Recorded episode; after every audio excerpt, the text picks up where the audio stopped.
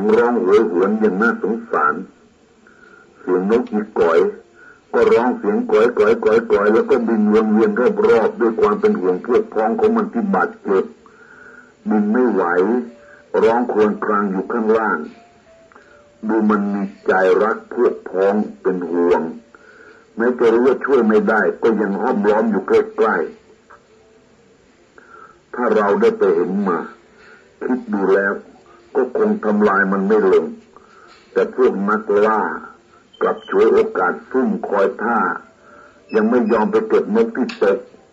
เพราะรู้ดีว่านกที่ตกระบาดเจ็บปีกหักเรานั้น จะส่งเสียงร้องด้วยความเจ็บปวดหรือด้วยความหวาดกลัวนะ่ะ และในไม่ช้านะก็จะมีนกจากทิศต่างๆ ที่ได้ยินเสียงมันนี่ จะมาบินวนเวียนรอบบริเวณนั้นอีก บางตัวก็บินลงมาใกล้นกที่บาดเจ็บ พร้อมทั้งส่งเสียงร้องแสดงความเอื้อเฟื้อใจให้แก่กันและกันนี้ได้นึกถึงพญามัจจุราชที่กำลังคอยล่าชีวิตอยู่เพื่อความสนุกสนาน พวกเราไม่เห็นนกมาอีกมากมาย ที่บินลงมาพอเห็นว่ามากพอแล้วก็ปล่อยกระสุนออกไปอีกอย่างย่ามใจ และพอใจพอที่เสียงปืนนกที่เคราะห์ร้ายถูกกระสุนปืนลูกซองก็หล่นลงมาราวกับใบไม้ร่วง เป็นที่ชื่นชมในฝีมือของนักล่าชีวิตนกยิ่งนัก ผมยังสงสัยปัจจุบันนี้พวกนกทะเล มันยังมีใจรักพวกพ้องบินตอม ส่งเสียงร้อง จะช่วยผู้ที่บาดเจ็บเหมือนครั้งก่อนหรือไม่ เพราะอำนาจของเสียงปืนที่ทำลายชีวิตมันจนเข็ดหรือจิตใจนกอาจจะเสื่อมไม่รักพวกเหมือนก่อนแล้วก็ได้ เมื่อเด็กชาวบ้านมาช่วยเก็บนกรวบรวมนกได้ประมาณเจ็ดสิบแปดสิบตัวแล้ว เราก็พากันกลับด้วยความภาคภูมิใจในฝีมือ โดยไม่ได้พวงถึงชีวิตสัตว์ที่ตกเป็นเหยื่อเราเลย เมื่อวันมันนึกถึงในปัจจุบัน รู้สึกกินชังตัวเองที่ในอดีต ในอดีตที่ยังขนองฆ่าสัตว์ตัดชีวิตเป็นกีฬานึกถึงขึ้นมาเมื่อใดก็รู้สึกเสียวเข้าหัวใจ ละอายต่อบาปที่เราแล้วมา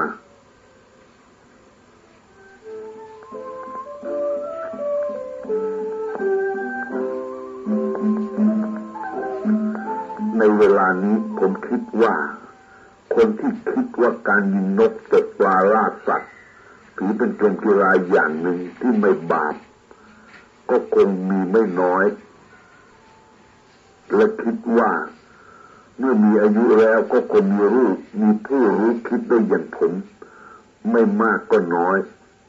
และเมื่อนั้นแหละ จะนึกชิงชังตัวเอง ที่ได้ประกอบกรรมทำบาปขณะที่ยังอยู่ในวัยขนองเมื่อเวลาทำบุญ ผมก็ได้แต่แผ่ส่วนกุศลทุกครั้ง เป็นการใช้มีกรรม ถ้ารู้ว่าผิดแล้วยอมรับผิดเช่นนี้ บาปกรรมก็คงจะเบาบางลงบ้าง สิ่งที่น่าเศร้าใจที่เห็นได้ชัดก็คือ เมื่อสมัยก่อนพวกนกต่างๆ เท่าที่เราเห็น แถวบางปูมีมากมาย ตลอดจนนกเป็ดน้ำที่มีจำนวนมากเป็นฝูงใหญ่ๆ เวลาบินผ่านได้ยินเสียงสนั่นคล้ายกับเครื่องบิน และพวกนกทะเล ที่เคยยินเสียงร้องอยู่ตลอดเวลา หากินแถวชายฝั่งทะเลปัจจุบันนี้ หาดูได้ยากเต็มที จะมีก็เพียงนกฝูงย่อมย่อมไม่กี่ตัว เนื่องจากถูกทำลาย โดยผู้ที่เห็นการยิงสัตว์ เป็นเกมกีฬาของผู้เจริญแล้ว จนค่อยๆสูญสิ้นไปทีละน้อย คิดแล้วก็เศร้าใจ ในเมื่อเรานับถือ เมืองเรานับถือพระพุทธศาสนา แต่กลับเป็นการฆ่าสัตว์ เป็นกีฬาที่สนุกสนานน่าตื่นเต้น ความสนุกสนานเมื่อหนุ่มซึ่งนำมายังความเศร้าเสียใจเมื่อแก่แต่เวลานี้ก็คิดว่าสิ่งใดที่ผ่านไปแล้ว ก็ให้ผ่านไปหรือไว้แต่เพียงบทเรียนเพื่อสั่งสอนลูกหลาน ส่วนเรื่องสัตว์ใหญ่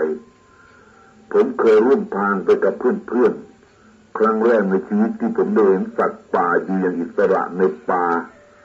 เวลานั้นผมยังเป็นเด็กอยู่ แต่เมื่อเพื่อนเมื่อเพื่อนชวนไปก็อดไม่ได้ ผมยังจำได้ดีว่าครั้งนั้น ผมได้นัดหมายไว้กับญาติรุ่นพี่ ซึ่งเป็นลูกของลุงของป้า ให้มารับผมที่ปากน้ำเพื่อจะเดินทางไปยิงเก้งและกวางกันแล้ว ผมกับเพื่อนอีกสองคนก็ขึ้นรถ ไปกรุงเทพสมุทรปราการ เวลานั้นทางสายนี้ยังใช้รถไฟลากรถพ่วง และรถบรรทุกปลา และสินค้าต่างๆ รวมทั้งรถโดยสาร ยังใช้รถจักไอ้น้ำอยู่ ต้องใช้เวลาหนึ่งชั่วโมงสำหรับการเดินทาง พอไปถึงปากน้ำเห็นญาติของผมได้มารอรับอยู่ก่อนแล้ว เมื่อเราลงจากรถไฟแล้วญาติผู้นั้นเป็นผู้นำทาง ก็พาไปลงรถจ้าง ไปขึ้นที่บ้านแหลมฟ้าผ่า แล้วก็พาเราไปพักที่บ้านที่มีชื่อเสียงผู้หนึ่ง ซึ่งเป็นที่รู้จักรักใคร่กับลุงของผมมาก เราได้รับการต้อนรับจากท่านเจ้าของบ้านเป็นอย่างดี ตลอดทั้งข้าวปลาอาหารซึ่เป็นของสดที่ได้มาจากทะเลทั้งสิ้น คืนนั้นเราพักค้างคืนที่บ้านท่านผู้นั้นตำบลนนี้ภายหลังมีชายผู้หนึ่ง มีชื่อเสียงเป็นที่รู้จักกันทั่วไปในเมืองไทย โดยมีคำนำหน้าวัดเสือ เขาเคยเป็นที่รู้จักคุ้นเคยกับชาวบ้านแถบนั้นมาก่อนเพราะเคยท่องเที่ยวไปมาในถิ่นนั้นเสมอ ชายผู้นี้ร่างเล็กผิวเนื้อขาวเหลือง สักเลขยันเต็มตัวท่าทางสุภาพเรียบร้อยพูดจาอ่อนหวานฝักใฝ่วิชาไสยศาสตร์ มีข่าวลือว่า เป็นผู้อยู่ยงคงเกระพัน อาวุธดาบและปืน ไม่สามารถจะระคายผิวหนังได้ นอกจากนั้นยังมีคาถาณจังงังแม้จะอยู่ในวงล้อมของเจ้าหน้าที่ ก็สามารถจะแหวกวงล้อมหนีไปได้ทุกครั้ง เป็นคนสู้สัตว์ไม่กลมเหงรังแกชาวบ้าน หรือผู้ที่มีศีลธรรมเคารพนับถือคนดีเกลียดชังคนชั่ว ซึ่งเป็นที่รักใคร่นับถือของชาวบ้านทั่วไป ไม่ว่าเด็กหรือผู้ใหญ่ ก่อนที่จะทำผิดจนมีชื่อว่าเสือได้มีกำนันผู้หนึ่งได้พยายามหลอกลวง เชิญเข้าไปที่บ้านเลี้ยงสุราให้ตายใจแล้ว จะนำไปทำร้าย แต่ที่สุดกำนันผู้นั้นก็ต้องจบชีวิตลง เพราะเล่นไม่ซื่อ ต่อมาเจ้าหน้าที่ได้พยายามติดตามเพื่อจะจับตัว มีการล้อมจับและต่อสู้กันหลายครั้ง แต่ก็ไม่สามารถจับตัวได้จึงได้นามว่าเป็นเสือด้วยความจำเป็น ต่อมาเสือผู้นี้ได้เริ่มปล้นคนชั่ว ที่ทำมาขูดรูดบนหลังคน มีทรัพย์สินที่ได้มาเดิมไม่บริสุทธิ์ เมื่อปล้นทรัพย์สินและขนข้าวปลาอาหารตามยุ่งมาได้ ก็นำมาแจกจ่ายให้คนชราและคนที่ยากจนเข็นใจ คนเจ็บป่วยที่รับความทุกข์ยากลำบากจึงกลายเป็นที่เคารพรักใคร่ของคนยากคนจนและชาวบ้านที่รู้ประวัติเดิมของเสือจำเป็นผู้นี้ ก็รักใคร่นับถือยิ่งขึ้น เมื่อถูกเจ้าหน้าที่ติดตามจับ ก็ใช้ ตำบลและแฉบแถบชายทะเลตลอดตั้งแต่ปากอ่าวไปจนถึงตำบลคลองช่องลมเป็นที่หลบภัย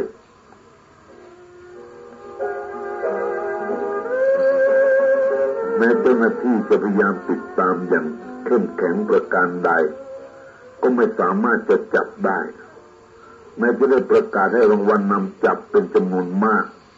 ก็ไม่มีใครสนใจต่อรางวัลเขาจึงปลอดภัยตลอดมา จนกระทั่งถึงปัจจุบันนี้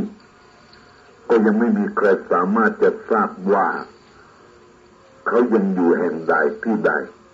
นี่เป็นเรื่องที่ผมทราบมาในสมัยนั้นสำหรับโจรทั่วไปขึ้นชื่อว่าผู้ร้ายขั้นเสือแล้ว ก็ไม่มีผู้ใดรอดพ้นไปจากการจับกลุ่ม ไม่ว่าการจับเป็นหรือจับตายไปได้หนีอาญาแผ่นดินไม่พ้นแต่ในชีวิตของผมที่เคยรู้มาว่าโจรผู้ดีชั้นเสือ ที่รอดจากการจับกลุ่มไปได้มีเพียงสองคนเท่านั้น อีกผู้หนึ่งเป็นเสือรุ่นรุ่นก่อนชายผู้นี้จะเป็นเสือเท่าที่ผมทราบ ชายทั้งสองคนมีชีวิตคล้ายคลึงกัน เว้นแต่อยู่กันคนละสมัย แต่ตอนหลังนี้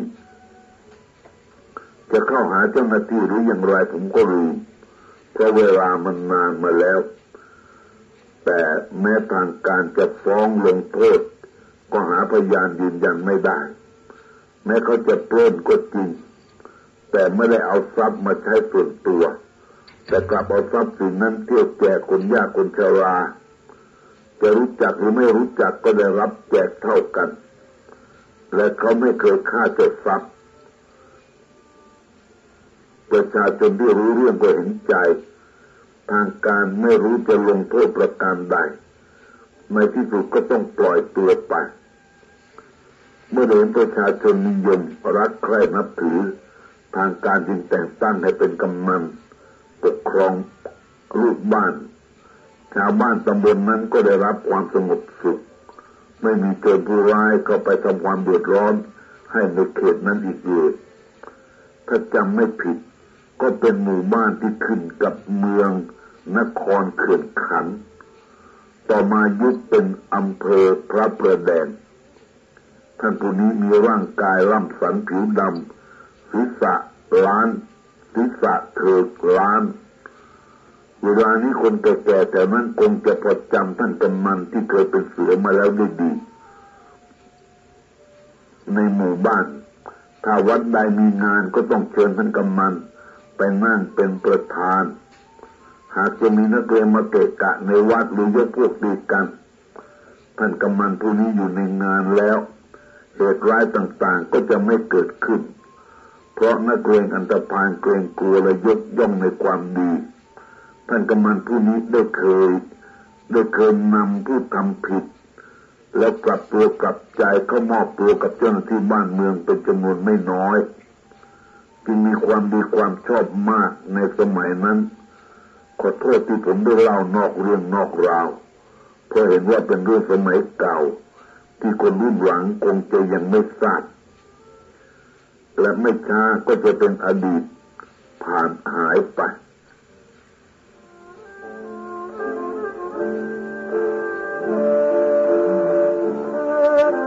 เมื่อผมได้ไปพักยังบ้านผู้มี ผู้มีชื่อ ที่มีใจอารีผู้นั้น ซึ่งให้ทั้งอาหารและที่พักหลับนอนอย่างสะดวกสบาย นับเป็นน้ำใจอันดีเป็นนิสัยอบอ้อมอารีของชาวชนบททั่วๆไป ในสมัยนั้น คืนก่อนที่ท้องฟ้าจะสางแสงเงินแสงทองยังไม่ทันจะจับท้องฟ้า เราก็จะถูกปลุกให้รับประทานอาหารแต่มืด อาหารได้ปรุงไว้เสร็จเรียบร้อยหมดทุกอย่างอดนึกชมถึงการต้อนรับของชาวชนบทไม่ได้ ที่เอาใจใส่ต่อผู้มาพักอาศัย โดยไม่เห็นแก่เหน็ดแก่เหนื่อย เมื่อทานอาหารเสร็จแล้วเราก็เตรียมตัวจะออกเดินทาง ญาติของผมได้ขอเวลานำปืนที่เตรียมมาบรรจุ มันเป็นปืนแก๊ปแบบเก่า ที่ต้องใส่ดินปืนเข้าไปทางลำกล้อง แล้วก็ใช้ไม้กระทุ้งหรือที่เรียกว่าแส้กระทุ้งดินปืนให้แน่น แล้วก็ใช้กากของยายเปลือกมะพร้าวม้วนม้วน เรียกว่าหมอน ยัดเข้าไปในลำกล้อง กระตุ้นอีกครั้งแล้วก็ใส่ลูกปืน คือลูกตะกัว ก็มีชนิดหนักหนึ่งบาท หนักสองสลึงหรือหนักหนึ่งสลึงหรือลูกปลาย ลูกปลายตามชื่อ และน้ำหนักที่จะตั้งขึ้นตามความเข้าใจของตัวเอง ถ้าจะยิงสัตว์ขนาดใหญ่ก็ต้องบรรจุลูกหนึ่งบาท ถ้ายิงสัตว์เล็กเช่นนก ก็ลูกปลายใส่ลงไป จะเป็นดินหรือลูกตะกัวก็ดี เป็นของทำขึ้นเองเออนอกจากแก๊สปืน ซึ่งเป็นทองแดงใส่ตรงที่สับนก ซึ่งเป็นจำนวนที่จะยิงออกไปเท่านั้น ที่ต้องซื้อนี่คือแก๊ปปืนนี่เมื่อมันจุดินปืนและกระสุนเรียบร้อยแล้วข้าพเจ้าเห็นญาติผู้สะพายปืนนั้น เหมือนตัวตลก เพราะยังมีย่ามใส่ของหลายอย่าง ที่จำเป็นต้องใช้สำหรับปืน นอกจากนั้นยังเน็บมีดซึ่งเป็นของจำเป็นอีกอย่างหนึ่งเมื่อเตรียมตัวเสร็จ พวกเราก็ไปจากกรุงเทพ พวกเราที่ไปจากกรุงเทพก็นุ่งกางเกงขาสั้นแค่เข่าเตรียมบุกเต็มที่ ชาวบ้านแต่นั้นก็สุมไฟไว้ตลอดคืนแทบทุกบ้าน เพื่อควันไฟไล่ยุงริ้งไม่ให้ลิงก็มากัด เพราะสัตว์พวกนี้ ชุกชุมเอาการ ตอนเราจออกเดินทางนั้น ก็ยังไม่สว่างดี เจ้าของบ้านจึงได้ให้เราจุด เป็นแสงสว่างนำทาง ใต้นั้นลำโตกลม กลมก็แขน หุ้มห่อด้วยใบไม้ แห้งชนิดหนึ่ง แล้วมัดเป็นป้องๆทีมาก ตอนปลายมีด้ามไม้ถือ เมื่อผู้นำทางจุดใต้รู้สึกว่าสว่างสวยมาก แต่ก็มีควัน พวกเราเมื่อลาเจ้าของบ้านถูกใจอารีแล้ว เจ้าของบ้านเดินลงมาส่งถึงหน้าบ้าน แล้วก็บอกว่าคราวหน้า ถ้าจะมาก็ให้มาพักที่บ้านนี้อีก บ้านนี้ยินดีต้อนรับเสมอไม่ต้องเกรงใจ เรากล่าวขอบคุณแล้วก็เดินตามผู้นำทางที่ถือป้าย ยกชูขึ้นสูง ให้แสงสว่างกระจายกว้างออกไป ทางเดินเป็นดินโพูนขึ้นสูง เป็นคันถนน พอไม่ให้น้ำท่วมถึง ที่ดินแห้งราขี้เกลือขึ้นเป็นสีขาวขาวจุดดินเป็นทาง พวกเราจึงเดินเท้าเปล่าได้อย่างสบาย ปกติสมัยนั้นทั่วไปแล้วหาคนใส่รองเท้ายากแม้แต่ในกรุงเทพ ส่วนมากก็ไม่ค่อยใส่รองเท้ากัน จะมีก็พวกเกี้ยหรือรองเท้าแตะ เพราะเดินเท้าเปล่าเนี่ยสะดวกสบายกว่า แม้แต่ทหารเกณฑ์ที่หัดแถวในกรุงเทพก็ไม่มีใครใส่รองเท้า นอกจากผ้าพันแข้งเท่านั้น เมื่อเราผ่านหมู่บ้าน ก็มีพวกสุนัขเห่าหอนต้อนรับเป็นเกลียวกราวตลอดทางจนกว่าจะพ้นหมู่บ้าน เมื่อถึงชายป่า สิ่งที่เราต้องผจญต่อไปก็คือ ยุง และริ้งตัวเล็กๆมากยิ่งขึ้น มันชอบทั้งตอมเป็นการรบกวนและทั้งกัด เวลากัดก็กัดติดไม่ยอมปล่อย กัดอย่างชนิดยอมตายเลยทีเดียว เราเพียงแต่เอามือรูดเท่านั้น มันก็ตายคามือรูด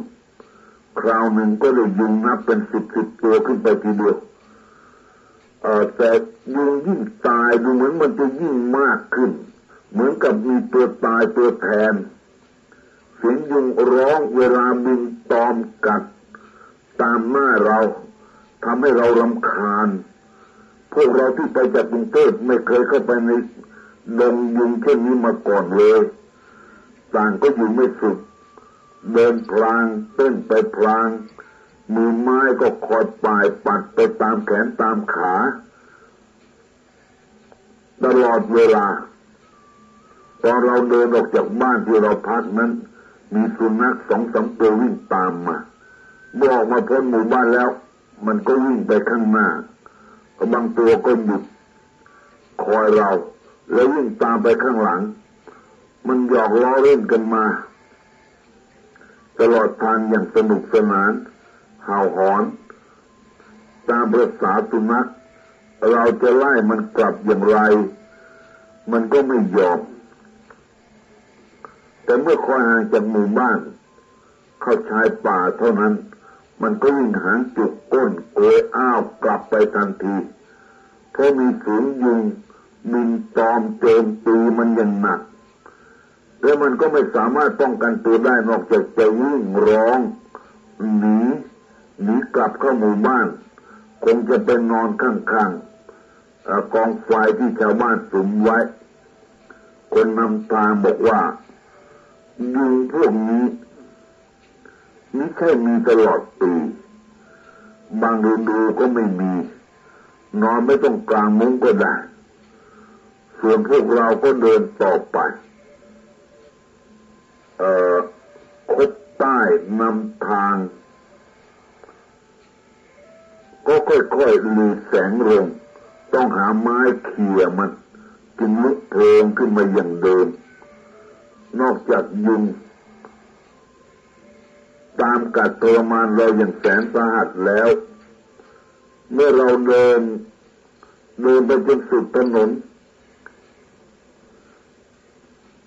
ดินเรายังต้องย่ำลงไปในดินที่ชื้นแฉะเป็นโคลนบางแห่งก็ต้องข้ามคลองเล็กๆบุกไป แล้วเท้าจมอยู่ในโคลนเกือบถึงหัวเข่ากว่จะถอนขึ้นก็ต้องกินเวลานาน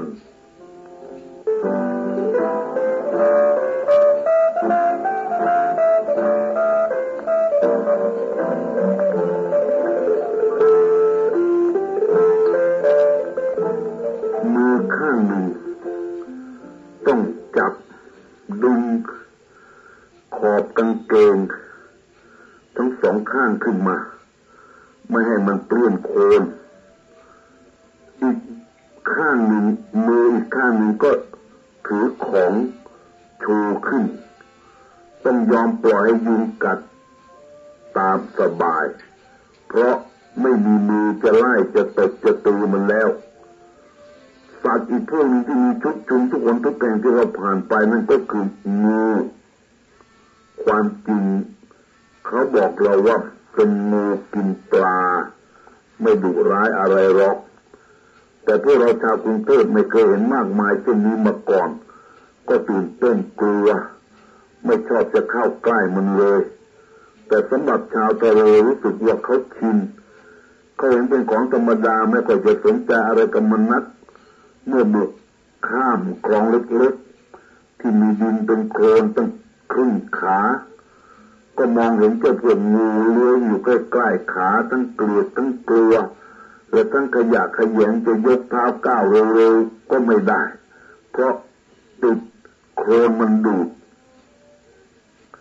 จำต้องทำใจดีทำเป็นไม่รู้ไม่ชี้งูก็อยู่ส่วนงูคนก็อยู่ส่วนคน แล้วมันก็จะเลื้อยหนีเราไปอย่างช้าๆ เดินมาได้ไม่นานนัก เราก็เห็นสัตว์อะไรตัวหนึ่งตาทั้งคู่นี่วาวทีเดียวเมื่อต้องกับแสงใต้ที่ส่องไปข้างหน้า เราถามว่านั่นอะไรกวางหรือเก้งคนนำทางหัวเราะ แล้วบอกว่าไม่ใช่หรอก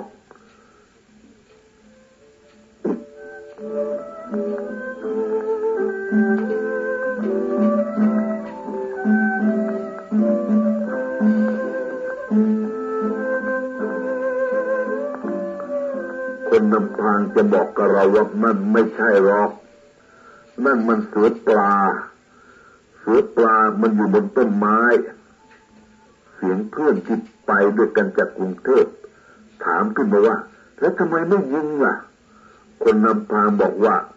เราไม่ต้องการเสือปลานี่เราอยากได้เก้งหรือกวางเอาเนื้อไปแกงหรือไปทำเค็มเท่านั้นแต่เสือปลานี่ไม่มีประโยชน์อะไร นอกจากนั้นเราก็พบเจ้าพวกลิง ซึ่งพอมันเห็นคนมันก็ตื่นตกใจกระโจนไปตามต้นไม้ เราต้องบุกไปตามตอสแมที่เขาตัดต้นเอาไปทำฟิล์มแล้ว คงเหลือแต่ตอสั้นๆติดดิน แล้วก็พวกรากลำพูซึ่งแทงขึ้นมาจากดินสิ่งเหล่านี้แม้ว่ามันจะไม่ตำเราจนถึงเป็นแผล แต่มันก็ทำให้ฝ่าเท้าแดงช้ำเมือมการบุกไปในที่ที่ซึ่งไม่ใช่ทางเดินนั้น รู้สึกว่าลำบากมากสำหรับพวกเราที่ไม่เคยเดินทางสนุกสมบัติเช่นนี้มาก่อน เราได้แต่นึกว่าถ้ารู้ว่าลำบากอย่างนี้ ก็จะไม่มาแน่ แต่ก็ไม่มีใครบ่นกันเลย เพราะคิดว่าถึงบ่นก็ไม่ทำให้อะไรดีขึ้น กับจะมีแต่ให้ทำให้บรรยากาศเลวลงเพราะมันจะทำให้ผู้นำทางที่เขาพาเรามาเที่ยวเนี่ย รู้สึกน้อยใจเสียใจ เขาเองก็ไม่ได้ไม่ดีอะไรกับเรา เขาต้องเสียเวลา และเขาก็ลำบากเหมือนเรา เพราะพวกเราเพื่อพวกเรา ฉะนั้นพวกเราก็เลยแต่พูดเอฮาไปตามแกน ปลอบขวัญตัวเองและเพื่อนๆส่วนความจริงแล้ว เรียกกันว่า น้ำตาตกมาแทบทุกคน เกิดมายังไม่เคยเหนื่อยเช่นนี้มาก่อนเลยผมต้องให้เขาหาที่นั่งพัก แต่ผู้นำทางบอกว่าพระอาทิตย์กำลังจะพ้นขอบฟ้าแล้ว พระอาทิตย์จะตกดินแล้วแสดงว่าการบุกโคลนข้ามคลองรู้ถึงครึ่งขานั้น มันเหนื่อยเป็นที่สุดในโลก ทั้งเหนื่อยทั้งเมื่อยแทบจะที่นอนตรงกลางดินนั่นเอง ผู้นำทางเห็นท่าไม่ดีใจผมขึ้นหลัง พาบุกข้ามคลองไปส่งอีกฟากหนึ่ง ผมเกิดนึกละอายใจ อีกทั้งนึกกลัวว่ามันจะจมลงไปทั้งสองคนเลยนะสิ เพราะลำพังคนเดียวมันก็หนักอยู่แล้ว บุกลงไปก็ตั้งแค่เขา่า ถ้าน้ำหนักสองคนซ้อนกันนี่ จะมีจมก็ไปถึงแค่เอวหรือ ผมจึงไม่ยอมขี่หลังคนนำทาง แต่เขาบอกว่าเขาบุกเป็น ไม่ต้องกลัวว่าจะจมลงไปทั้งคู่หรอก แต่ผมก็ยังไม่ยอมอยู่ดีตกลงทำให้เขาต้องเสียเวลาด้วยการต้องใช้มีดตัดกิ่งไม้มาพาด ข้ามคลอง แล้วหากระบอกไม้ไผ่ที่ลอยตามน้ำ จากทะเลมาติดแห้งอยู่เนี่ย มีอยู่ทั่วไปตามป่า เอามาพาดข้างบน กลายเป็นสะพานชั่วคราว พอเดินข้ามได้ โดยไม่ต้องเหยียบโคลนลึกนัก พอแก้ปัญหาไปได้ การเดินทางนั้น นอกจากจะมีงูที่ชุกชุมแล้ว ตามทางยังมีปูสแสมมากมายก็อยู่ตามกิ่งและตามต้นไม้เต็มไปหมด พอเราเดินผ่านไป มันก็วิ่งหนีกันเกลียวกราว เสียงเหมือนกับเราเหยียบลงไปบนใบไม้แห้ง เสียงดังกรอบแกรบอีกอย่างหนึ่งที่เราพบมากก็คือหอยจุ๊บแจง มันเกาะอยู่ตามต้นสมมากมาย ผมเอ่อไม่ไม่ได้เห็นหอยจุ๊บแจงมานานแล้ว น่ากลัวมันจะสูญพันธุ์ไปซะแล้วก็ได้ ขณะนั้นเป็นเวลาที่แสงเงินแสงทองจับขอบฟ้าแล้ว เสียงไก่ขันมาจากราวป่าไกลออกไปคบใต้ที่เจ้าของบ้านให้มาสองอัน ก็กำลังจะมอดพอดี ไม่จำเป็นต้องใช้ไม้เขี่ยให้ลุกอีก เพราะรุ่งสาง เราพอมองเห็นทางโดยชัดเจนดีแล้ว เราได้ยินเสียงแกลเดียวเป่า ทางป้อมพระจุน ทำกลางความเงียบสงัดเช่นนี้ เราจึงได้ยินเสียงได้ในระยะไกล คนนำทางบอกว่าแข็งใจเดินอีกประเดี๋ยวเดียว ก็จะถึงที่โล่งเป็นสถานที่ซึ่งมีสัตว์ชุกชุมทั้งเก้งทั้งควางคอยซุ่มอยู่ประเดี๋ยวก็ได้ยินผมรู้สึกตื่นเต้นมากตั้งแต่เกิดมาเป็นครั้งแรกที่บุกป่าฝ่าดง ทนความยากลำบากเพื่อจะได้เห็น ชีวิตของสัตว์ป่าอยู่ตามธรรมชาติ ซึ่งวิ่งเล่นและหากินอย่างอิสระตามป่าตามทุ่งหญ้ามองเป็นภาพที่หาดูได้ยากสำหรับคนกรุงเทพในสมัยนั้น มีน้อยนักที่จะเที่ยวไปในที่กันดารเช่นนี้ เพราะการคมนาคมยังไม่สะดวกเหมือนในปัจจุบัน ผมเองก็เคยไปทางเรือในบางครั้ง ก็เรือจ้าง ผ่านหน้าป้อมพระจุลไปเยี่ยมญาติ ทางคลองช่องลมแทบทุกปี มีผู้เล่าให้ฟังว่าแถวหลังป้อมพระจุลเนี่ยก็มีสัตว์ป่าเช่นกันจำพวกกวางเก้งชุกชุมเพิ่งจะมีโอกาสเดินทางบกครั้งนี้เองเรามองเห็นที่เริ่มตั้งแต่ยังไม่พ้นชายป่า และเราก็รู้ว่าอยู่ห่างไกลจากทะเล เพราะไม่ได้ยินเสียงคลื่น ตามปกติเราจะได้ยินเสียงคลื่นในระยะไกล และได้ยินเสียงนกหากินตามชายทะเล เพราะเป็นที่เงียบสงัด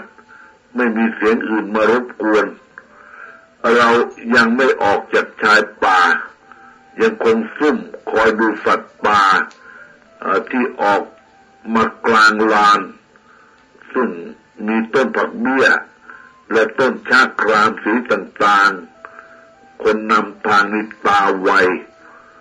ชี้ให้เราดูสิ่งที่ คล้ายๆ ลูกวัว แวบๆอยู่ที่ชายป่า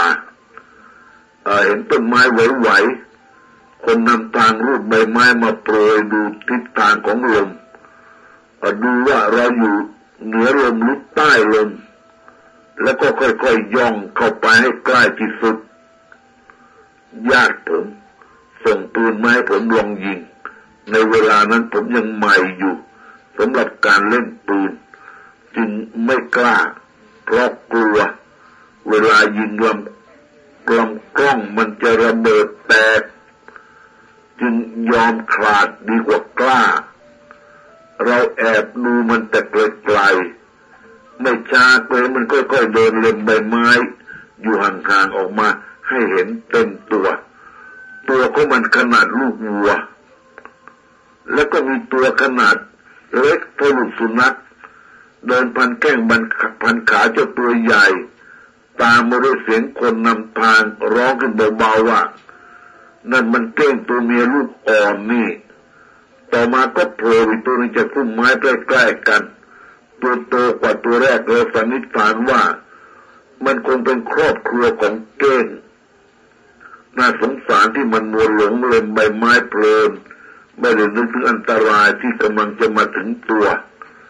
ญาติของผมพยายามเข้าไปให้ใกล้มันเพื่อจะได้ยิงไม่พลาดเป้าหมาย ผมพยายามไปห่างๆที่ดินแถวนั้นเป็นดินแห้ง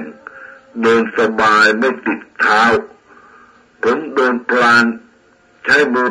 ปิดหูสองข้าง อยากดูก็อยากดูกลัวเสียงปืนก็กลัวเพราะยังไม่เคยอยู่ใกล้ปืนเลย ไม่ช้าญาติผมก็งานกายสับนก เสียงปืนดังก้องสนันปาผมเห็นเก้งตัวใหญ่ ขาหน้าพับงอลง แต่ไม่ทันจะล้ม มันก็ดีตัวขึ้นยืนได้ กระโดดวิ่งออกจากชายป่าตามเก้งสองตัว ที่วิ่งหนีล่วงหน้าไปก่อนหายเข้าไปในป่า เราต่างถกกันว่ามันถูกกระสุนที่ขาหน้า คงจะไปไม่ได้ไกลหรอกเราจึงพากันวิ่งตามไปดูที่ตรงมันยืน ตอนแรกยิงเพื่อจะตาม รอยเลือด ส่วนญาติของผมผู้นำทางก็จัดแจงใส่ดิน ใส่ดินปืนที่ลำกล้อง ยัดหมอนตำด้วยกากมะพร้าว ใช้แส้กระทุ้งและเตรียมจะบรรจุกระสุนลูกตะกัวบรรจุเตรียมจะยิงซ้ำอีก แต่ก็มองหาขวดบรรจุลูกตะกัวไม่พบ ไม่รู้ว่าจะทำตกหายซะที่ไหน เป็นอันว่าเรายิงด้วยนัดเดียว แล้วเหลือแต่ดินปืนกับยายกากมะพร้าว ก็เลยทำอะไรไม่ได้ เมื่อเข้าไปดูตรงที่เก้งถูกยิงขาหน้าสุดลงจะล้ม ก็ไม่เห็นรอยเลือด เห็นแต่รอยเท้าสัตว์ธรรมดา การเข้าใจว่า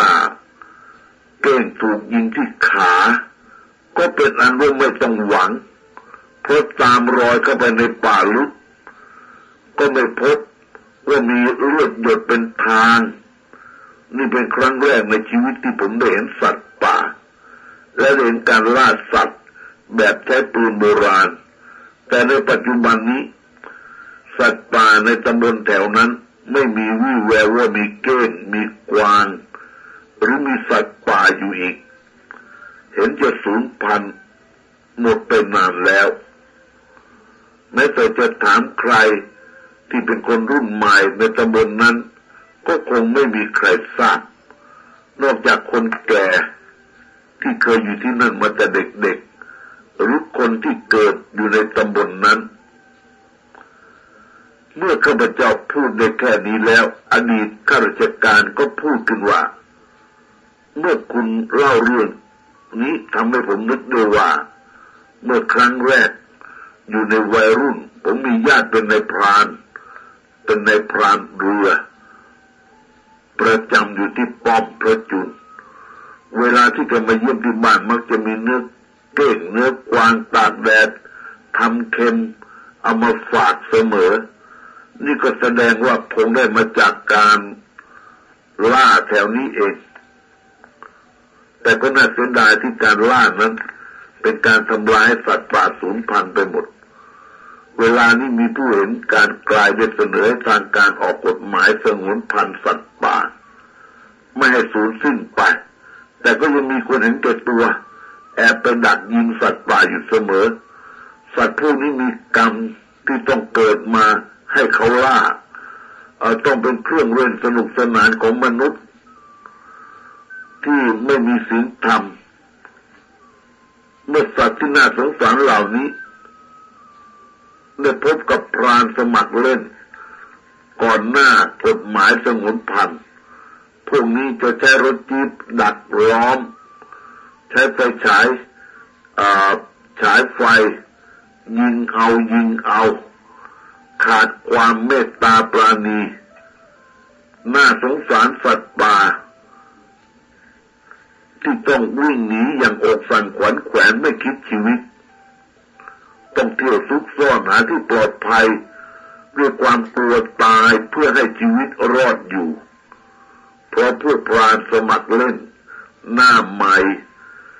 ขาดศีลธรรมมันมีอาบ้ายิงสัตว์เหล่านี้ ไม่เคยยกเว้นไม่ว่าสัตว์ตัวเล็กตัวน้อย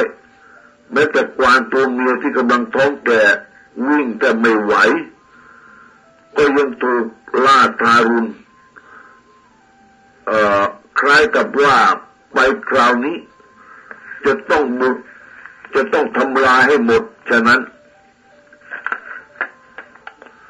จะต้องทำลายป่าให้สิ้น ไม่ให้เหลือเป็นสมบัติอนุชนได้เห็นได้ชมกันบ้าง การทำลายเพื่อความสนุกสนานของตนเท่านั้น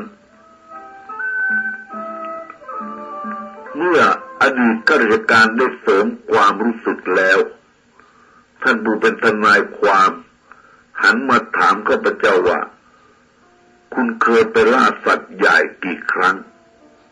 เคยยิงอะไรได้บ้าง เช่นกวางเก้งวัวแดงกระทิง เวลายิงสัตว์นั้นจิตใจรู้สึกอย่างไรบ้างข้าพเจ้าคิดอยู่สักครู่หนึ่งแล้วจึงตอบว่า ความจริงหลังจากครั้งนั้นเมื่อผมเติบเติบโตขึ้นก็เคยติดตามไปกับกระบวนราสัตว์อีกหลายครั้ง แต่ผมก็ยังไม่เคยทดลองยิงเองเลย ที่ไปก็เพราะ ชอบบรรยากาศของป่าเขาลำนาวไพร ผมชอบความงามตามธรรมชาติ และชอบความเงียบสงัด ของลำนาวไพรผมชอบอเพราะทำให้จิตใจสบาย มันเป็นการพักผ่อนสมอง และได้เห็นต้นไม้ในป่า ทั้งต้นเล็กต้นใหญ่ต่างพันขึ้นสลับซับซ้อนอย่างไม่เป็นระเบียบ เพราะไม่มีใครทนุบำรุง ได้เห็นดอกไม้ในป่างามๆ ปลกสีต่างๆน่าดูน่าชม เห็นกล้วยไม้ป่าที่ติดอยู่ ตามกิ่งต้นไม้ใหญ่จูก้านออกดอก สีสวยสดงดงาม โดยไม่มีใครไปปรุงแต่ง อยากเห็นสัตว์ป่าที่วิ่งเล่นอย่างอิสระ สิ่งเหล่านี้ เป็นภาพที่ผมชอบมาก ในเมื่อเข้าไปในป่ารู้สึกว่า ตื่นเต้นหลงไหลในความงามและจิตใจก็เบิกบาน จะมองไปทางไหนก็มีแต่ความสดชื่นระรื่นใจทิวเขาและดอกไม้เป็นทัศนียภาพที่ไม่สามารถจะลืมได้ ในป่ามีทุกอย่างที่ธรรมชาติได้สร้างไว้ประดับโลก ให้ความสวยงามสดชื่น เป็นที่พักผ่อนจิตใจและสมองได้เป็นอย่างดี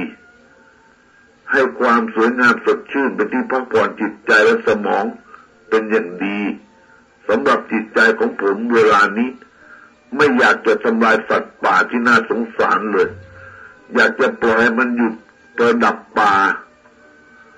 เพื่อให้ป่ามีชีวิตชีวายิ่งขึ้น สัตว์พวกนี้ไม่เคยทำความเดือดร้อนรำคาญให้กับพวกเราเลย เราก็อยู่ในเมือง แต่เราก็รุกราน ไปทำลายความสงบอของมันถึงในป่า เมื่อนึกแล้วก็เสมือนเราเป็นโจรเข้าปล้นชีวิตสัตว์ และสัตว์ป่าพวกนี้ก็มีจิตใจเลือดเนื้อและความรู้สึกรักชีวิตมีความกลัว มีความโกรธเช่นเดียวกับมนุษย์ เราซึ่งเป็นมนุษย์ไม่ควรจะเที่ยวรังแก ทำลายสิ่งเหล่านี้ ควรปล่อยให้มันมีความเป็นอยู่อย่างอิสระต่อไป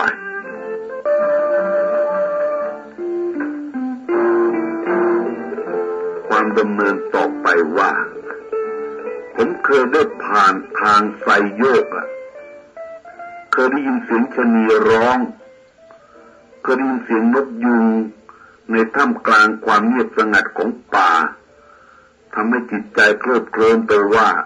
หากเราได้อยู่ตามป่าก็จะมีความสุข มีความสงบทางจิตใจได้อย่างแน่นอน ครั้งหลังสุดเมื่อผมกับเพื่อนกลับจากภูกระดึง ซึ่งเป็นการร่วมทางกันไปพักผ่อน และมีการล่าสัตว์กันบนภูเขานุ่น เป็นครั้งสุดท้าย ได้กินเนื้อสัตว์ป่า แต่ผมก็ไม่ได้ลงมือเอง แต่ปืนและกระสุนก็เป็นของผม ผมก็ย่อมจะต้องมีส่วนที่ได้รับบาปนั้นด้วย เมื่อกลับมาแล้ว ต่อมาเมื่อมีเพื่อนมาชวนไปล่าสัตว์อีก ผมก็ไม่ยอมร่วมพานไปด้วย และปืนของผมก็ไม่ยอมให้ใครนำไปทำบาปอีกต่อไป เพราะมาคิดได้ว่าเราก็มีชื่อเป็นชาวพุทธที่ชาวโลกกำลังเพิ่มความนับถือ เราควรจะมีศีลมีธรรม ไม่ควรที่จะไปเที่ยวเบียดเบียนชีวิตสัตว์ ไม่ควรจะเห็นว่าเป็นกีฬาที่สนุกสนาน ถ้าเราเอาจิตใจเข้าไปใส่ในใจของสัตว์ป่าที่ถูกเราล่าบัง เราจะรู้สึกอย่างไรแม้ว่าผมจะไม่ได้ลงมือล่าโดยตัวเอง แต่ก็มีส่วนในการกินเนื้อสัตว์ที่ถูกล่า เมื่อคิดแล้วก็เกิดความรู้สึกละอายใจที่ได้ทำผิดศีลธรรม ผมจึงได้ตัดสินใจไม่ยอมเดินทางไปร่วมสร้างบาปในกีฬาที่ผิดศีลด้วยการฆ่าสัตว์ตัดชีวิตอย่างเด็ดขาด นับตั้งแต่นั้นมา ผมก็ได้ชี้แจงความรู้สึกจากใจจริงให้เพื่อนๆฟังแล้ว นี่แหละครับ ความรู้สึกของคนเรา ย่อมมีการเปลี่ยนแปลงไปได้เสมอ ไม่เที่ยงแท้แน่นอน ต่อมาผมรู้สึกดีใจมาก ที่ได้มีการออกพระราชบัญญัติสงวนพันธุ์สัตว์ป่าขึ้น เพราะสัตว์ป่าก็จะได้พ้นภัยเป็นอิสระเสียที เมื่อผมพูดจบลงแล้ว อดีตข้าราชการจึงพูดขึ้นว่านับว่าคุณได้เปลี่ยนแปลงไปสู่ความดีที่สูงขึ้นเป็นลำดับ ฉะนั้นผลงานของคนที่ผ่านชีวิตมามาก จึงเป็นที่ยกย่องสำหรับผู้ที่ได้อ่านทั่วไป ผลงานของคุณเป็นวิทยานิพนธ์ซึ่งปัญญาชนที่ได้เห็นแล้ว ต่างก็ชมเชยสรรเสริญด้วยความจริงใจ ผมก็พลอยภูมิใจไปด้วย แต่รู้สึกว่าคุณไม่ค่อยจะยินดีเท่าที่ควร คงจะมีเหตุผลใดเป็นแน่ ข้าพเจ้าได้ฟังดังนั้นก็แสดงความขอบคุณท่านอดีตข้าราชการ ที่ได้หาเหตุผลมาอ้าง เพื่อจะทำให้คำยกย่องข้าพเจ้าหนักแน่นขึ้น แล้วข้าพเจ้าก็พูดว่าความจริงผมเองก็รู้สึกพอใจ ที่ผลงานของผม ซึ่งผมได้ทุ่มเทจิตใจและอุทิศเวลาให้นั้น เป็นที่สนใจนิยมของปัญญาชน และผู้ที่ได้อ่านตลอดทั้งเยาวชนทั่วไป เมื่อพูดถึงการยกย่องสรรเสริญแล้ว ความรู้สึกของผู้ที่มีอายุเลยห้ารอบได้ผ่านชีวิตมามากทั้งดีและชั่ว ทั้งความลำบากและความสบาย เมื่อเรียนรู้ความจริงแล้ว ความรู้สึกเรื่องลาบยศสรรเสริญก็หมดไป หากเป็นสมัยก่อนอายุยังไม่มากลาบยศสรรเสริญก็ยังมีความหมาย ก็คงจะรู้สึกชื่นชมยินดี เป็นธรรมดาของมนุษย์ปุถุชนที่ยังลุ่มหลงอยู่ในกิเลสตัณหา แต่มาถึงปัจจุบันนี้ความรู้สึกเช่นนั้นของผมได้ผ่านไปแล้ว มีแต่ความชินชา มันด้านต่อความรู้สึก ฉะนั้นผมจึงไม่ค่อยยินดียินร้าย และจะไม่ยอมให้รู้สึกเกิดความโลภความหลง ในลาบยศสันเสริญไม่ยอมให้เกิดในบ้านปลายของชีวิต ไม่ยอมให้เข้ามาเกาะกินจิตใจ จนถึงนาทีสุดท้ายที่จะหมดลม ชีวิตของผมได้ผ่านพบ และได้เห็นตัวอย่างชีวิต ชีวิตจริงของบุคคลต่างๆ ซึ่งมีทั้งดีและชั่วมากมาย ผมจะได้เอามาเป็นตัวอย่างพิจารณา ศึกษาหาความรู้ จะได้เตือนใจอยู่เสมอว่าอย่าประมาท จงหลีกเลี่ยงความชั่วร้ายให้ไกลลาบยศสันเสริญ รูปรสกลิ่นเสียง มันไม่มีอะไรแน่นอนแล้ว แล้วแต่จะทำให้เกิดทุกข์วันนี้เราเห็นเขามีอำนาจวาสนาอย่างน่าอิจฉาพรุ่งนี้เขาอาจจะมีคนตามล่า ต้องหลบหนีซุกซ่อนไม่มีแผ่นดินจะอยู่ เวลานี้เออเห็นเขายกย่องสรรเสริญและมีกิริยานอบน้อม เห็นที่ไหนก็เข้ามาเคารพทักทาย แต่ถ้าหมดอำนาจวาสนาเราเห็นเขากลับ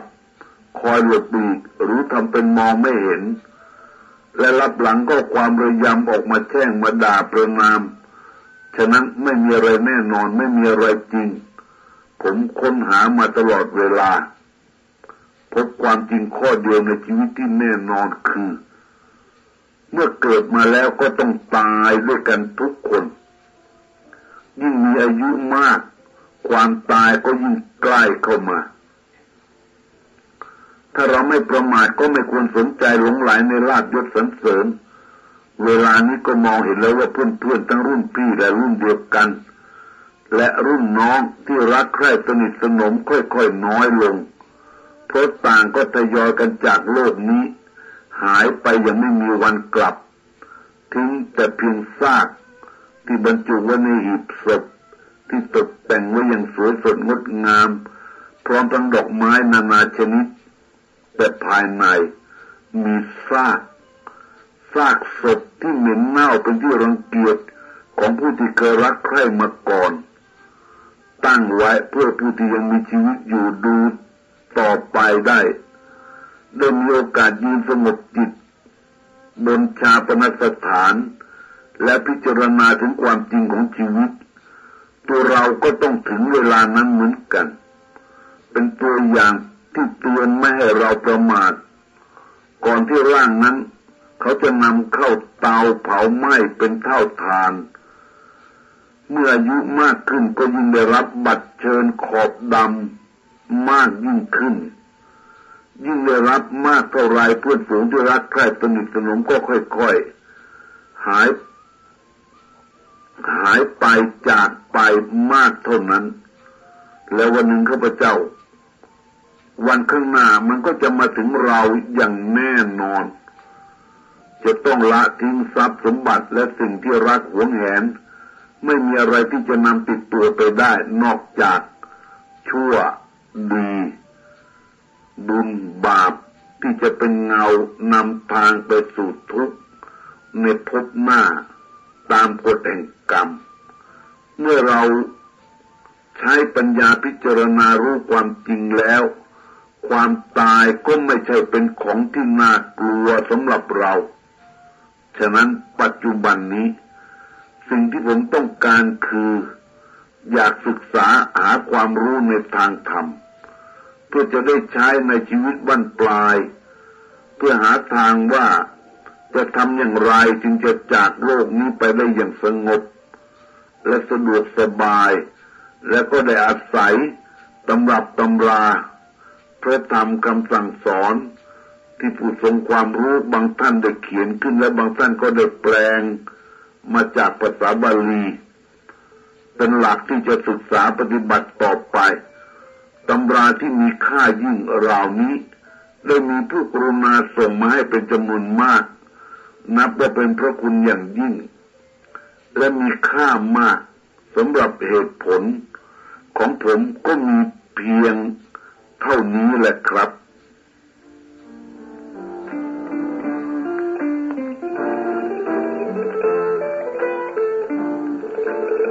อดีตข้าราชการท่านยิ้ม แล้วก็พูดว่า นี่เป็นเรื่องที่น่าคิดมากสำหรับผู้ที่มีจิตเป็นกุศลอยู่แล้ว เป็นประโยชน์สำหรับบุคคลทุกรุ่นทุกวัย นับเป็นสิ่งเตือนใจได้ดี ไม่ให้ประมาทหลงไหลในรูปรสกลิ่นเสียง แต่สำหรับผู้ที่หมกมุ่นอยู่ในโลกียังมัวเมาในยศศักดิ์อำนาจวาสนาแวดล้อมอยู่ด้วย สุรานารี เหมือนอยู่ในวิมานเมืองฟ้า เพราะท่านยังอยู่ท่ามกลางโรกีสุข ต้องการสิ่งใด ก็ได้ทุกอย่าง เพียงแต่ออกปากอยากได้อะไร สิ่งนั้นก็จะมีมาพร้อมเพื่อบำรุงบำเรอในความสุขทางโลก จึงไม่มีเวลาที่จะพิจารณาความจริง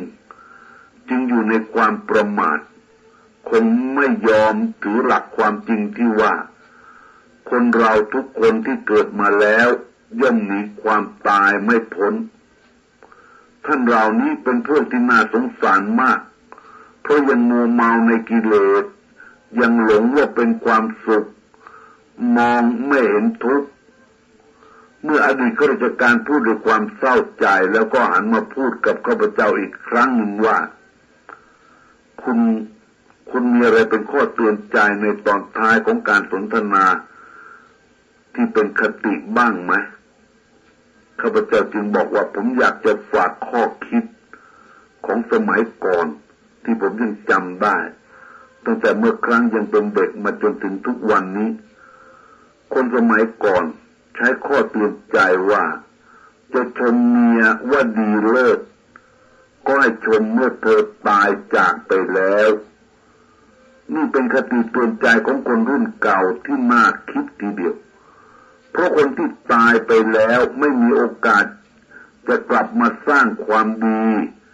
หรือมาทำความชั่วกันต่อไป นี่เป็นการสอนให้เดินทางสายกลาง หากผู้ตายจากไปแล้วมีความดี จะยกย่องชมเชยเลิศลอยประการใดก็ทำได้ แล้วก็เคยยกตัวอย่างให้ฟัง เมื่อสมัยก่อนมีพิสุทรงศีลบริสุทธิ์ เพราะท่านบวชตั้งแต่เป็นเนนเมื่อยุครบบวชก็ระบวชเป็นพระ และต่อมาก็ได้เป็นสมภารเจ้าวัดมีชาวพุทธเคารพนับถือกันมาก ชาวบ้านท่านก็ทุ่มเทชีวิตจิตใจเรื่องสายศรัทธา เหมือนว่าท่านจะอยู่เหนือสิ่งใด ๆ และท่านจะต้องครองผ้ากาสาวพัดตลอดไป ไม่สิ้นสุดลืมนึกว่าท่านก็เป็นมนุษย์ปุถุชนธรรมดา ยังไม่บรรลุพระอรหันต์ยังตัดกิเลสความโลภรักโกรธหลงไม่สิ้นสุด พระรูปนั้นท่านก็รู้ดีว่าพระธรรมวินัยกับการปฏิบัติเมื่อแยกกันแล้ว ก็ไม่ได้ผลอะไร เมื่อท่านเกิดประมาทในรูปเมื่อเกิดความประมาทไปหลงในรูปรสกลิ่นเสียง ท่านจึงคิดว่าถ้าจะอยู่ในภาคกาสวพัฒต่อไปก็จะทำให้พระสัตว์ พระศาสนามัวหมอง จึงบอกญาติโยมว่าจะขอศึกออกมาครองเรือน เป็นธรรมดาญาติโยมเคยเคารพอย่างฝังจิตฝังใจในท่าน ก็พากันตีโพตีพายเสียอกเสียใจเสียดายท่านที่จะศึกนี่ได้พิจารณาดูเหตุผลว่าท่านได้ประพฤติชอบ ไม่ผิดพระธรรมวินัย แต่สมัยก่อนถือว่าการติดเตียนพระสงฆ์ ถือว่าบาปเลยถือเอาคติตัวนี้มาเปรียบเทียบ แต่ผมก็เห็นว่าเหตุผลยังไม่ไกลนะหากแต่ได้ยินคนรุ่นเก่าเล่ามาผมก็เล่าไป จะผิดถูกประการใดก็ต้องขออภัยด้วย แต่เรื่องเช่นนี้เกิดขึ้นน้อยครั้ง เพราะตามธรรมดาเมื่อรู้ว่ามีผู้เคารพและถือยกย่อง ความดี ท่านย่อมจะไม่ประมาท ย่อมจะพยายามทำความดีให้ดียิ่งขึ้น เป็นการรักษาความดียิ่งตลอดไป ข้าพเจ้า พูดได้แค่นี้ คนในบ้านก็เข้ามาบอกว่าบัดนี้ อาหารเที่ยงได้จัดไว้เรียบร้อยแล้ว ขอเชิญไปที่ห้องอาหาร เมื่อข้าพเจ้ามองดูนาฬิกาก็เห็นว่า เลยเวลาเที่ยงมานานพอสมควรแล้วทีเดียว และรู้สึกว่าในการสนทนากันในวันนี้ ได้รับความเพลิดเพลินตลอดเวลา และข้าพเจ้าก็ได้เล่าเรื่อง กีฬาที่ผิดศีล ซึ่งเป็นชีวิตที่ผ่านมาของข้าพเจ้าแล้ว หลังอาหารเที่ยง ท่านจะได้ฟัง